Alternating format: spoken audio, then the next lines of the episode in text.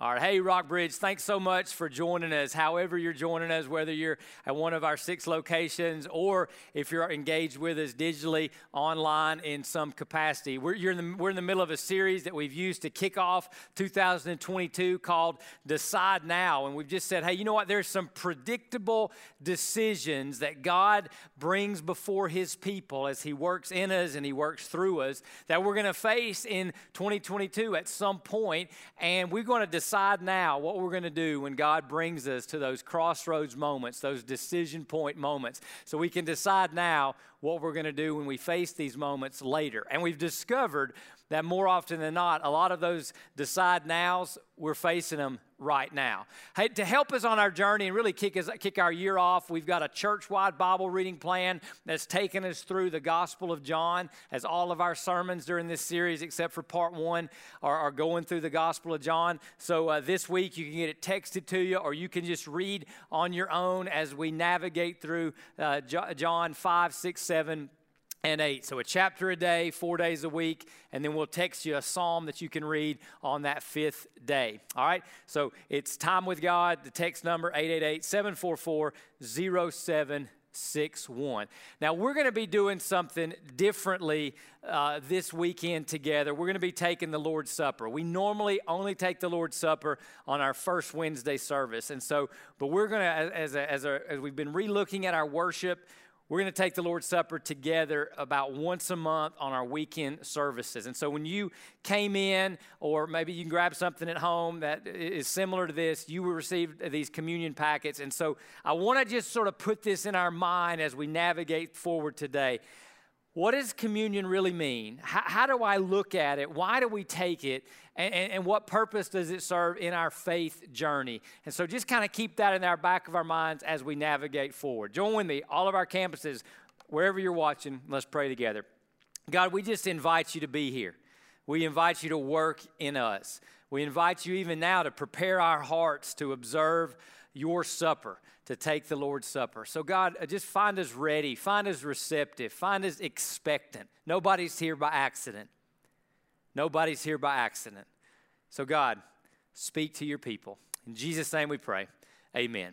So, at some point in your journey, and may, maybe you're facing this right now, at some point in your journey, we're going to have to decide what do I do if and when God says no? Or, or how am I going to respond when I do not get more from God? And, and this is the challenge of maybe unanswered prayer. This is the challenge of when you think God should do this and God doesn't do this, he does something else right? This is the challenge. You know, even in my, my deal right now, my ministry, I'm in one of those stretches where I've done three funerals in about two weeks. And, and uh, in each of those families, there was some, there's some of these issues, you know, where, where God says no, or not yet, or not the way you envisioned, or not the way you hoped, not the way you prayed for, not the way you expected. So, so every, we face this, right? And, and we all know this is, a, this is a time in our faith where actually some amazing God things can happen and we can grow closer to God. We also know a lot of people abandon the faith, walk away when they're faced with these things because there's something in all of us, right, that thinks, man, God, you should say yes to this request. You should say yes to what I want, what I think is best. Uh, God, I want more of, and, and when we put our hopes in that, and when God doesn't give us more of, we're at a crossroads. We're at a decision point. And, and so, as we're navigating through the, in the Gospel of John, we're going to be in John chapter 6, and we're going to see Jesus kind of intentionally deal with this tension and, and show really the decision point that comes when we get a no or a not now, not yet, or the more we want, we don't get it. All right, so if you have your Bibles, you can turn them to John's Gospel you, or turn them on, follow along with me. We're in John chapter 6. The backdrop of this whole story is Jesus has just fed the 5,000. He's just fed 5,000 people very miraculously, and people are very interested in, in Jesus or what kind of man could do that kind of miracle. So here, here's the word it says, uh, So Jesus had departed with his disciples, they'd crossed the Sea of Galilee, and so all these people that are seeking Jesus or curious about Jesus, they can't find him. So here, here's where the story picks up. So when the crowd saw that neither Jesus nor his disciples were there. They got into the boats and went to Capernaum looking for Jesus. They're seeking Jesus. There's curiosity here. And, and there's this notion of effort, and, and Jesus is going to bring up the word work. All right, these folks were working, laboring, striving, expending energy to get to Jesus. So keep that thought in mind. Uh, we continue through the text where it says they found him on the other side of the sea. So they did the work to find him, they found him. And they said to him, Rabbi, when did you get here? And Jesus goes straight to the problem, straight to the point. Here's what he says Truly I tell you, you are looking for me not because you saw the signs. And the sign would be the miracle of the feeding the 5,000. And just like a sign that, that you, you, see on a trip, like, hey, I'm going to Florida, and you, you pass the, hey, Florida sign or cross the Florida state line, the sign just points you to where you're trying to get. You don't stop and worship the sign. You don't stop and rent a hotel at the sign and then put your beach stuff at the sign. You keep going on, right, to get into the state of Florida, for example. And so Jesus is saying, hey, look, you're looking for me not because you understand what the sign means. You're looking for me because you ate loaves and were filled. You got what you wanted from a physical standpoint. There was a physical miracle. There was God gave you pleasure in your belly if you want, and that's why you're looking for me. You're, you're looking for me sort of like genie in the bottle. You're looking for me to do something for you to give you a gift, to give you favor, to give you a blessing, to give you the answer to the prayer the way you think the prayer should be answered. You're not really getting what's behind the sign. And that's the tension that he sets up. And so he says this hey, don't work for the food that perishes. In other words, you spend all this energy trying to get to me, and, and now you're asking, and you're seeking me, but you're seeking me for food that's not going to last forever. And, and just think about that for just a minute, right?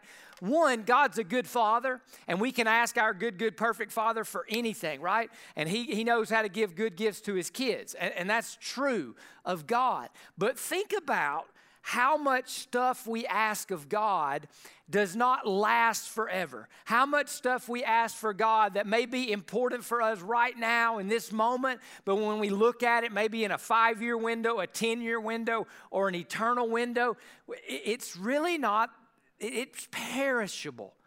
And so Jesus said, hey, you're looking for me to give you stuff that runs out, that can be taken, that can be lost.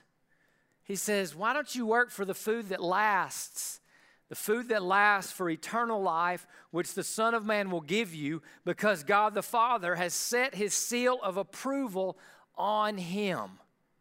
And so Jesus is changing the conversation and he's telling them, I'm not going to give you any more food that is only temporary. I'm going to give you a no. I'm going to give you a no more of. And we're going to sit in that tension and decide what to do with that. And that's really where Jesus has this group of people. The conversation continues. The people say, Okay, Jesus, what can we do to perform the works of God? What can we do to get this, get in on this or whatever? And Jesus says, Look, this is the work of God. This is what you do. You need to believe in the one that He has sent. You need to believe in the one, he's talking about himself, that God has sent. And, and, this brings up a whole theme in the entire book of John. Like we, when we're reading the Bible and when we're reading books at a time, like we're doing church wide, going through the, the Gospel of John, we kind of want what, what is the big themes that the author that's inspired by the Holy Spirit brings up? And for John, it's believe. I mean, the most popular verse in John, John 3 16, right? God so loved the world that whoever believes in him. What's interesting is the 98 times the word believe, believing is used in John, John uses the verb. He never uses the noun, which would be the word for faith or the word for belief. He uses the verb, in, indicating it's believing. It's an acting on our part. And it goes back. Look what Jesus said perform the works of God. The work of God, the action you need to do is believing in the one He has sent. Okay, and that's used 98 times in the Gospel of John. So Jesus brings them back to the conversation, and they say, What sign then are you going to do so that we may see and believe you? What are you going to give us, show us, do for us that will give us a reason to believe in you? And, it's really, again, that, that, that slot machine Jesus, genie in the bottle Jesus, that's God, I want something from you for myself in order to believe in you. What are you going to perform? And then they say, Hey, our ancestors ate the manna in the wilderness, just as it is written, He gave them bread from heaven to eat. And, and I think about so many times, a lot of us, we're like, Man, I, I heard you did this for this person. I heard somebody over here got healed. I heard somebody over here prayed and got the promotion. I heard somebody over here prayed and like a great parking spot opened up for them at the grocery store. You know, we, our ancestors got this. What are you going to do for us, Jesus? And, and we all know that. I mean, just sort of we slip into that kind of thinking and, and we slip into that kind of perception of Jesus. And then Jesus is saying no again. He's saying not that way again. He said, I'm not going to give you what you want or what you prefer. I'm going to teach you what you need to hear. And here's what he says. He says, Listen, I, truly I tell you, Moses didn't give you the bread from heaven, but my Father gives you the true bread from heaven, drawing a contrast bread that perishes versus true bread. For the bread of God is the one, he's talking about himself, who comes down from heaven and gives life to the world. And this is where we all need to stop. And, and especially us, kind of in the church world, so to speak, in the Bible belt, so to speak. And we need to realize that John, with his 98 times talking about believing and using the Greek verb, not, hey, I got my beliefs, hey, you know, I, I, I think this is my faith. No, no, no, it's believing. That not all believing is believing. Let me say that again. Not all believing is believing. In other words, there's the kind of believing that doesn't save you, that doesn't put you into the family, into the kingdom of God. There's a kind of believing that, that we might say is ineffective, that is a, a, not a saving belief. And, and, so look at it this way, back, going back in John. It says, Many believed in his name after seeing the signs. Man, many people believed in God after they saw the miracle. Many people believed in God after the great doctor's report that nobody was expecting. Many people believed in God because the times were good and, and, you know, good times from a good God, you know, all that stuff, right? But Jesus did not entrust himself to them because he knew all people. I'm using the Amplified translation here. And it, what he's saying is, Jesus didn't trust the people. Jesus didn't accept that kind of belief. Why? Because he understood the superficiality and the fickleness of human nature. In other words, Jesus understood if he did not give them what they wanted, the way they wanted it, when they wanted it, they would leave him. They weren't coming to him because they recognized him as the true bread. They were coming to him because he had given them the bread that perishes. Tension, right? Because, I mean, all of us, myself, I mean, I'm, I'm, I'm like the professional Christian, right? all of us have had those debates, those battles with God. God, why didn't you? God, when will you? God, why haven't you? God, here's what I really, really need at this moment in my life. And when God says no, not yet, or no more, or not now, it tests our belief, does it not? It's designed by God, it's a decision point that God's going to bring us to. And so Jesus has this group here, and he's, he's searching, seeking, trying to build true belief, true believing in these people. So they said, Okay, sir, give us this bread always. Give us this kind of bread. And he says, I am the bread of life. I'm the one. I, am seeking people who believe in me just because of who I am. I am the bread of life. No one comes who comes to me will ever be hungry.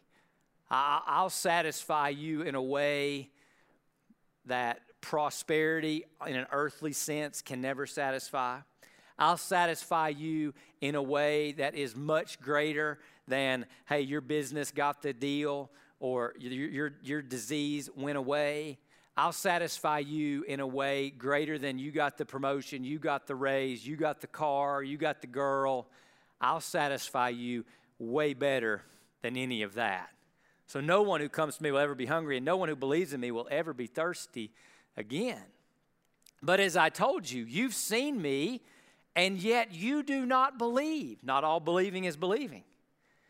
For this is the will of my Father, that everyone who sees the Son, sees me, and believes in him will have eternal life, and I will raise him up on the last day to be with me. And so we, we start to learn something about what believing is in Jesus' teaching. Believing is seeing Jesus for who he is, not who you want him to be, not who you think he should be, not as a projection of you or your political beliefs or your cultural beliefs or your traditions, but seeing Jesus for who he is. And we, we've got to see him that he is God he is one of the Godhead. He's eternal. He's always existed. He's God in the flesh. We see Jesus that He's a king who is establishing a forever kingdom. We see Jesus that He's a Savior, that He came to save us from our sins, to solve our three big problems of sin, guilt, and death. And that we see Him as a treasure and a prize. We see him as a delight. We see him as beautiful and pleasant and all those things. So, this is part of believing. But notice the group of people saw Jesus, but they didn't see him completely for who he was. And there's a second component of Jesus, of, excuse me, of believing that John teaches, and that is not only do we see Jesus for who he is, we receive Jesus for who he is. And he is saving and He is satisfying in a superior way than the ways of the world. That Jesus, the bread of life, is better than the bread we can find in this life. That Jesus can save us and we can't save ourselves. And so it, it, this is believing. This is John 3:16 believing. Whoever believes in the Son will not perish but have eternal life. Who believes in Jesus for who he is and who receives Jesus for who he is. Not who you think he should be, not who you want him to be, not your Bible Belt Jesus, but Bible Jesus. Period. So, in response to this, what happens? Remember, they all were working to get to Jesus. They wanted more of that pleasure bread, more of that perishable bread. So they start grumbling about him because he said, I'm the bread that came down from heaven. Jesus knows this, so he speaks into this. He says, Truly, I tell you, anyone who believes has eternal life. I am the bread of life, says it again. Your ancestors ate manna in the wilderness and they died. So, so he, look, he says, Look, God gives good gifts, but those good gifts don't save, don't satisfy. Those good gifts don't do any of those things. And, and it's like I told y'all, I've said this before. What's the greatest tragedy in the world? It's not that people get sick and die at, at an age we don't think they should get sick and die. The greatest tragedy in the world is not extreme poverty, even though, you know, we, we as Christians work against those things and we pray for healing and all this. The greatest tragedy is someone to die without Jesus. Because all they've ever known at that point is the perishable bread that doesn't pay, pave the way to eternal life. And so he's, look, I, he goes, I can keep giving you gifts like your, your ancestors, you talk about the man in the wilderness, they all died. There's something better than manna. There's something better than horizontal in this life blessing. And this is the bread that comes down from heaven so that anyone may eat of it and not die. That Jesus, who he is, Jesus seeing him for who he is, receiving him for who he is. He says, I am that living bread that came down from heaven. If anyone eats of this bread, he'll live forever. And the bread that I'll give him for the life of the world is my flesh. It's like, my body and he's projecting his death here that I'm going to die for you. I'm going to die instead of you so that you don't have to taste spiritual death, that you can receive spiritual eternal life. And at that, they stop grumbling. Now they start arguing amongst themselves because they're like, how can this man, this is only a man now. This isn't God. This isn't king. This isn't savior. This isn't treasure. This isn't prize. This is a man now. Just a kind of insignificant man. How can this man give us his flesh to eat? And here's the decision point that and, and the longer I walk with God, the longer I pastor and, and walk with people through tragedy, through adversity, uh, see people's prayer requests, see things in my own life, I think this decision point is one that is probably alive and well in many of your lives, even as we're speaking this weekend. And here's the decision point when God gives us a no and a not now, we've got to realize He's already given us the very best yes, and that's Himself that the very best thing God could give you has already been given and is already available, and that is life in Christ. It's in our mission statement, right? To glorify God by connecting people from all walks of life. That's all you and me. And connecting those people from all walks of life to life in Christ, which we would say is the best life. We would say it this way being a Christian is the only way to die, but it's the best way to live. And so there's a decision point. When God says no, when God says not now or no more, or not, not the way you thought, not the way you prayed, not the way you hoped, not the way you expected, we've got to realize and say, okay, God, but you've already given the best yes. The bread of life, the one sent from heaven, the Savior, the King, the God man, the treasure, the prize, Jesus. So Jesus said to them, Truly I tell you, unless you eat the flesh of the Son of Man and drink his blood. And that sounds gross, cannibalistic, and some people thought that's what he was talking about. But he's talking about receiving the benefits of his death, receiving the benefits of his death in our place. He says, if you don't do those things, you do not have life in yourselves. He's also, I think, foreshadowing the symbolic meal that he would institute later. You'll get to it when we read through the Gospel of John, and we're going to observe it here in a few moments the Lord's Supper. The one who eats my flesh and drinks my blood has eternal life. The one who puts their faith in the gospel, the death of Jesus, the life of Jesus, the resurrection of Jesus, the one who eats my flesh and drinks my blood has eternal life, and I will raise him up on the last day because my flesh is true, true food and my blood is true drink. The one who eats my flesh and drinks my blood remains in me, and I in him. So here's the question, right? Here's the question that's challenging How do we, in a world full of perishable bread, that's very enticing, tempting, and let's face it, sometimes it just tastes good, right? Sometimes it feels good. How do we, in, in a pleasure seeking, pleasure filled world, albeit that pre- pleasure is short lived and not long lasting, how do we truly appreciate and cherish and delight in and be satisfied by the best yes, the bread of life, Jesus Christ? To me, that's one of the questions of the ages. Because, you know, we've said Jesus is saving and he's satisfying and he's superior to all the other uh, lesser breads or perishable breads. So we've said that. But here's what happens we all slip, don't we?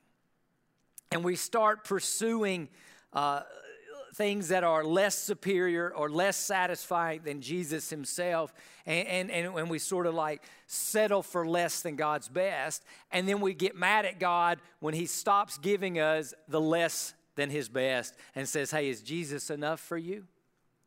I'm going to quit giving thing, you things that you think you need for your happiness, and I'm just going to show you the bread of life, my son, and ask, you, Do you have that kind of faith? Are you believing in Jesus this kind of way? Or do you kind of turn away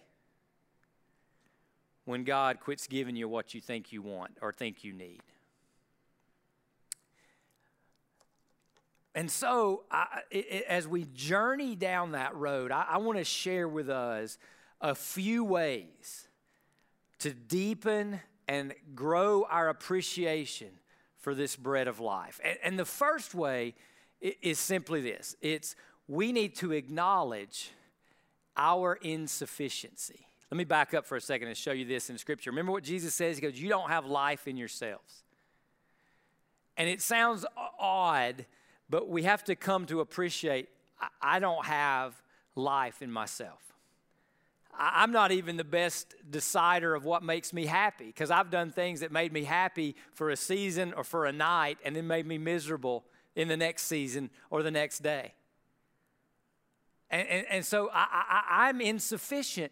And the more I can admit my insufficiency, the greater I can appreciate the sufficiency of Jesus. And that's backwards, right?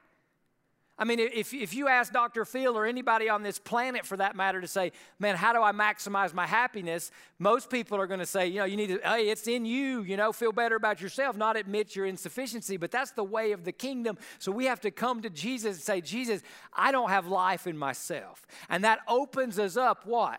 To receive life from Him. To receive life from Him. So we acknowledge our insufficiency. We acknowledge we need help. We acknowledge our dependency. And then, and then the story moves on because look what happens. Many of the disciples heard what Jesus had just taught and said. And he said, This teaching is hard. Who can accept it? And Jesus, knowing in himself that his disciples were grumbling about this, he says, Hey, does this offend you? Does this bother you? And you know, a lot of us, you know, in, in, our cancel culture, nobody wants to be offended, and we're, oh, you offended me. And Jesus doesn't shy, shy away from that. he says, What if you were to observe the Son of Man ascending to where he was before? Talking about the ascension and the resurrection. He says, The Spirit is the one who gives life. The flesh, what we are, who we are, doesn't help at all. Again, insufficiency. The words that I've spoken to you are spirit and are life, but there are some among you who don't believe. Not all believing is believing. And so, what he's teaching here is the second step to appreciating, taking delight in, enjoying, believing in Jesus is to give his words what I call weight. Weight. And here's what I mean we give weight to certain things we hear. Isn't it true? You can get on somebody's social media feed and get excited about something or get really mad about something. You can turn on a news channel and hear what some Yahoo did in Atlanta or Washington, D.C., and get really mad because you give that news report weight. Do we give the same weight to the words of Jesus? Because those words are life, right? They're life giving, they're life sustaining. And what if we gave those words weight, believed in them, trusted in them, lived by them, were guided by them. They would guide us deeper and deeper to the bread of life. Now, now here's something we need to acknowledge though. Sometimes God, Jesus, church, the word seems meh. Just kind of falls flat, right? Or, or we might say it just seems not enough. Like I'm, I don't, I, I'm still missing something. Here's what we need to understand: when we when we're in those moments, the problem is with us, not with God, His Son, or His Word. It'd be like going to the Grand Canyon and looking at this amazing view and be like, meh. If you're with someone that does that, you know the problem's not with the view they're looking at, the problem's with them. Right? If, if I put a Krystal burger in front of you and a Ruth Chris steak beside you, and you taste both, and you're like, oh, the Krystal. whoa, something's wrong with your taste buds, right? It's the same thing if we're reading the words of Christ, if we're looking at Christ for who he is, as he is, and we're me, the problem's with us, not with Jesus, not with the Word. Not with the Word. And when that comes, we have to do the work of believing until breakthrough occurs. We have to ask God to help us see, help us taste, help us experience Him until breakthrough comes. Next thing that happens is one of my favorite passages in all of Scripture because I've been in these moments. From that moment on, many of his disciples turned back and no longer accompanied him. Not all believing is believing. As soon as it gets hard, as soon as Jesus says, I'm not giving you what you want, I'm not giving what you asked for, no more, not yet, not now, or no, people turn away. They move away. And so Jesus comes to the 12, and this is what I love. He says, You don't want to go away too, do you? And I think asking ourselves or letting the Word of God ask that question of us is actually very, very helpful to deepen our love, our appreciation for Jesus. So you don't want to go away too, do you? And then Simon Peter gives an example of true believing, saving belief, all that. He says this He goes, Listen, Lord, to whom will we go? You have the words of eternal life, giving them weight. We're eating them, we're feasting on them. We have come to believe and know that you are the Holy One of God. In other words, Jesus, we've considered the alternatives. Uh, elsewhere, Jesus would tell the disciples, You count the cost, don't come. What Peter's done is he's counted the cost of not following Jesus, not believing in Jesus. And he's like, Where else are we going to go? And I've, I've found in my own journey that if I'm less passionate about God, if I've sort of plateaued or backslidden spiritually and I need a reawakening, sometimes I need to say, hey, where else would I go? And I remember, you know, my own battles with identity and just trying to figure out who I was as a teenager in the Navy, even as a pastor. And I remember how God liberated me and, and, taught me truly who I am in Christ and how freeing it is to live in that space and to live in that identity. And I'm like, where else would I go? I think about all the things God's kept me from in terms of uh, places that sin can lead us and, and how sin can enslave us. And I'm like, where else would I go? I, think about the four great questions of life Who am I? Why am I here? What's wrong with me? What's wrong with the world? And what can be done to fix it? I'm like, where else would I go? And as I ask myself those questions, my love for my desire for the bread of life goes up and up and up. And so, what we want to do as a church is just be reminded and to focus on who Jesus is and to see him for who he truly is and receive him for who he truly is, as revealed through his words through his death and burial and resurrection. And he has given us the Lord's Supper as an expression of believing. And we want to take the Lord's Supper as that expression. And then we want to use the Lord's Supper today, church, to strengthen our believing through reflecting on our own lives, confessing. You know, Jesus, I've been working too hard and too focused on perishable food. Maybe it's politics. Maybe it's, you know, likes on social media. Maybe it's your job. Maybe it's stressing about retirement. Maybe letting the fear of the pandemic and letting that just consume you and cloud out the bread of life. Just reflecting and where necessary, repenting, turning from sin, turning from perishable, and turning back to the bread of life remembering that Jesus died in our place, that Jesus died instead of us, Jesus died for us, thanking Him for that, proclaiming the gospel back to ourselves. You know, most of us do a pretty good job of talking to ourselves. We can talk ourselves into fear. We can talk ourselves into stress, into anxiety. But proclaiming is literally preaching truth to ourselves, preaching that Jesus died for us, preaching that Jesus is the all sufficient, superior Savior, King, treasure, and pride, preaching that He is better than, and you just fill in the blank. He's the best. We've already gotten God's best. And then hoping, because our King is coming back. And when He comes back, He will come back to establish His perfect rule. He's already come to live a perfect life and to die a bloody death so that we could be reconciled to the Father, adopted into the Father's family, and live as citizens of the kingdom. When He comes back again, that kingdom will be established, and He'll wipe every tear, and He'll end death as we know it, and His glory will be the sun and the light that we walk and that we live by. And so, as we take the Lord's Supper, we take it with these truths in mind and with these things going on in our soul. And so, what we're going to do, church, is, is you have this before you now. And uh, what I would just want this to be a time of worship and a time of prayer. You may need to do more reflecting today than hoping or remembering. That's fine. You may need to do more proclaiming of the gospel, preaching of the gospel, the truth of God's word to yourself. That's fine.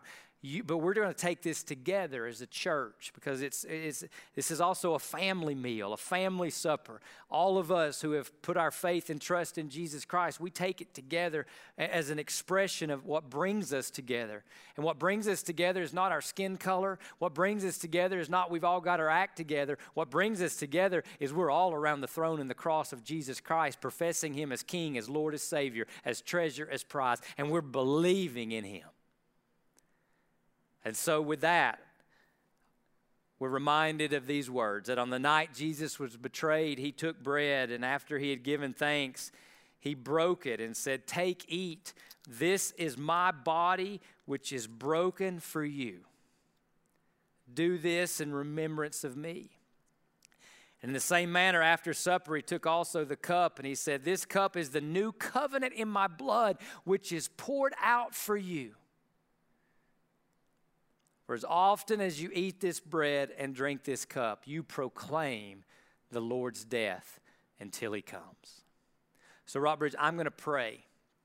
And then our worship teams are going to come up and just lead us in worship. You stay seated, you can stand, you can come down and pray. And here's what I want to ask you to do when you're ready, when you have prayed or gone through some of this reflecting, remembering, proclaiming, and hoping, you partake of the body and the blood of Christ. If you're not yet a Christian, this is not yet for you because this symbol means something. It's an expression of faith and it's an expression of believing. So if you haven't yet come to that point of believing in Jesus for who he is and receiving him as he is, then you can just pass on this and just keep thinking about what we've talked about, asking God to show you more, asking God to show you more of himself, asking God to give you a hunger for the bread of life. Others of you, maybe today, is your day of coming to start believing. And your life begins, your new life begins today. And so, look, this is your first communion. Praise the Lord. Would you just share with someone that brought you or your campus or venue pastor that you've made that decision to start believing in the Son, believing in the bread of life? And because the next thing we need to do is talk to you about getting baptized. But with all of our eyes off ourselves, with all of our eyes off of the bread that perishes, let's place our eyes on the bread of life and go to the Lord's table as we pray together, church. God, I thank you so much. Nobody's here by accident. I think we're all here hungry, God, thirsty, God. Not for bread that's perishable, that runs out, but for true bread, living bread the bread of life. And we confess that's you, King Jesus. We confess and believe that's you, Lord Christ. We confess and believe that you are the prize our hearts are wired to seek and to find.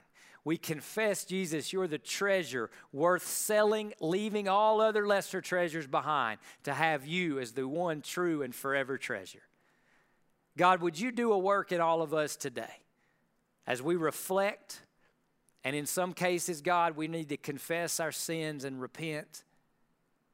God, would you do a work in us as we remember what you did for us? God, would you do a work in us as we proclaim your words, your truth, your gospel? Because your words, your truth, your gospel, they're life.